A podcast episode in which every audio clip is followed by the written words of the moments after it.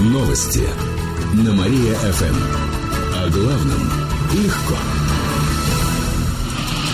Здравствуйте, в прямом эфире Катерина Измайлова. В этом выпуске о событиях в жизни города и области.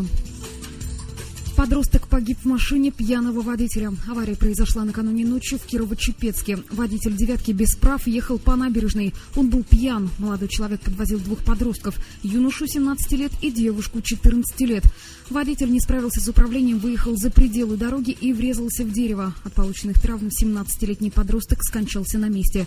Девушку госпитализировали с травмами. Сам водитель почти не пострадал, сообщает в областной ГИБДД. Сейчас проводится проверка. Крытый каток откроют только в следующем году. Об этом рассказали в областном управлении физкультуры и спорта. Сроки сдачи объекта перенесли. Его планировали достроить еще в марте, однако уложиться в сроки не удалось. Отмечу, что это будет второй в городе крытый каток. Он появится на улице Московской напротив торгового центра «Метро». Сейчас строительство выходит на заключительный этап. На сайте госзакупок появился заказ на установку охранного оборудования. Это будет специальное телевидение, сигнализация, система электронной связи.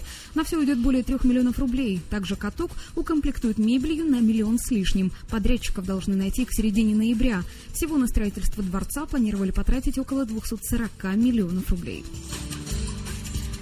Кирово-Чепецкие хоккеисты сразятся с «Чайкой». Этот нижегородский клуб находится в тройке лидеров дивизиона Поволжья. Матч состоится сегодня в 18.30 на льду Олимп-арены. А повторная игра будет завтра. Они проводятся в рамках чемпионата молодежной хоккейной лиги. По словам главного тренера Олимпии Дмитрия Дмитриева, сейчас хоккеистам нужно настроиться. На последних матчах с казанским «Барсом» им не хватило самоотдачи. На неделе обе встречи закончились поражением чепчан. Игры были тяжелыми. Напомню, что Олимпия пока на последних строчках турнирной таблицы.